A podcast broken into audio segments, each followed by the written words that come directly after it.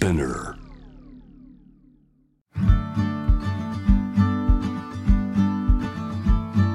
福本敦子の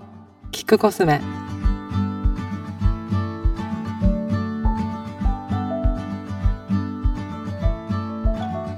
こんにちは福本敦子ですいつも聞いてくださってありがとうございます今日はメディテーション瞑想のお話をちょっとしたいと思うんですけど、えー結構最近周りで瞑想始めたんだよねとかやってみてるんだよねっていう方が年齢とか性別全然関係なく増えてきたのでタイミングがいいかなと思ってお話ししようかなと思いました。アーユルベーダーでずっと私本を読んできてるんですけどその中で休息と活動に人間の行動は2種類に分かれますという話があって休息は瞑想か睡眠っていう風に言われています。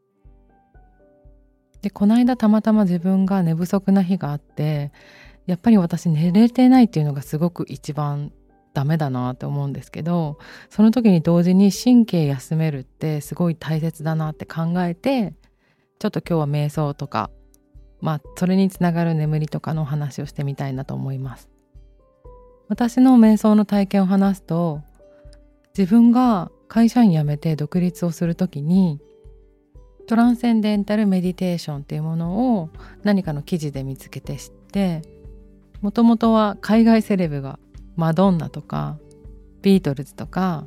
デイビッド・リンチなどなどあと著名人だと長谷川潤さんもやられているっていう風に雑誌の記事で読んだことがあるんですけどそれに興味を持ってプラスあ私独立とかしたら仕事これからあるかなとか自分がちゃんとこれでやっていけるのかなとかあと人間関係とかいろんなことで迷うんだろうなと思ったんですね。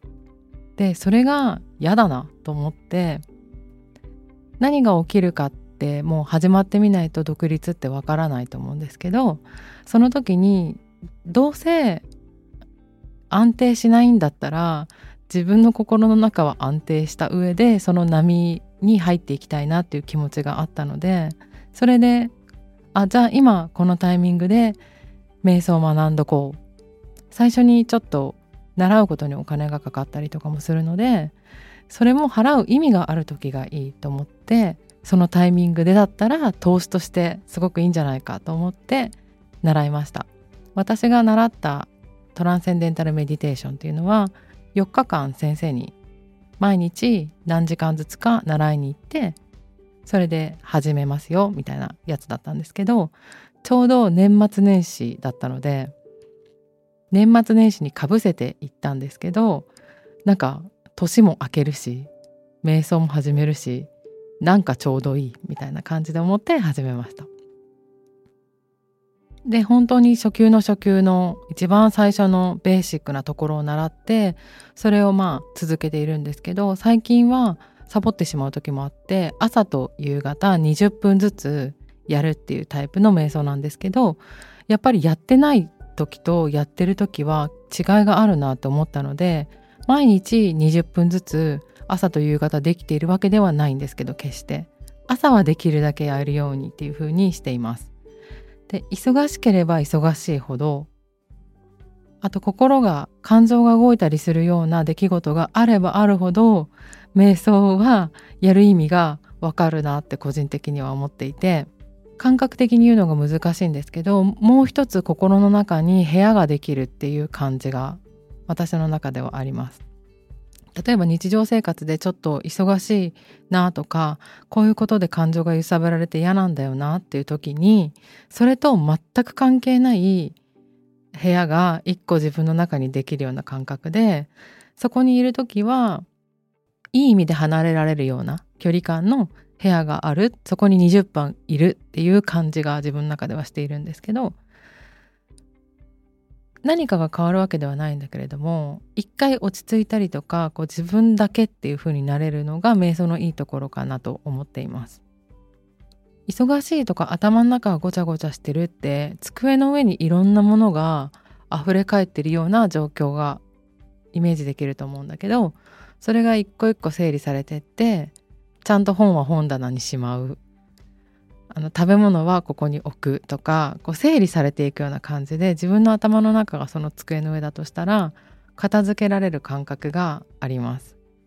で心の中がざわざわしてる時はまたちょっと違う表現になるんですけど一回関係なくない？みたいなちょっと不思議なスポットに入れる感じがあって、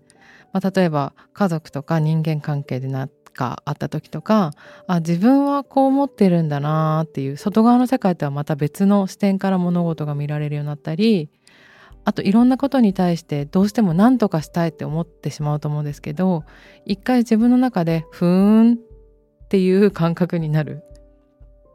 いい意味で放っておけたりとかもするので瞑想そんなような効果があるんだなっていうふうに思っています。あと私はもうサボりながらの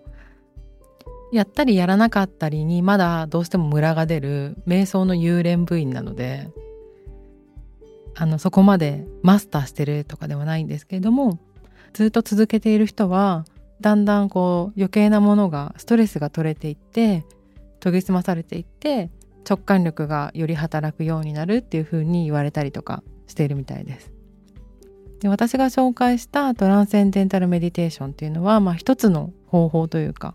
他にも自分に合った瞑想の方法だったり先生がいたりとかするので、まあ、タイミングとそれを始めるタイミングとあと誰から習うかご縁とかを大事にして始める時には始まるヨガとかもそうなんですけど向こうから必要な時にやってくる的な風に思って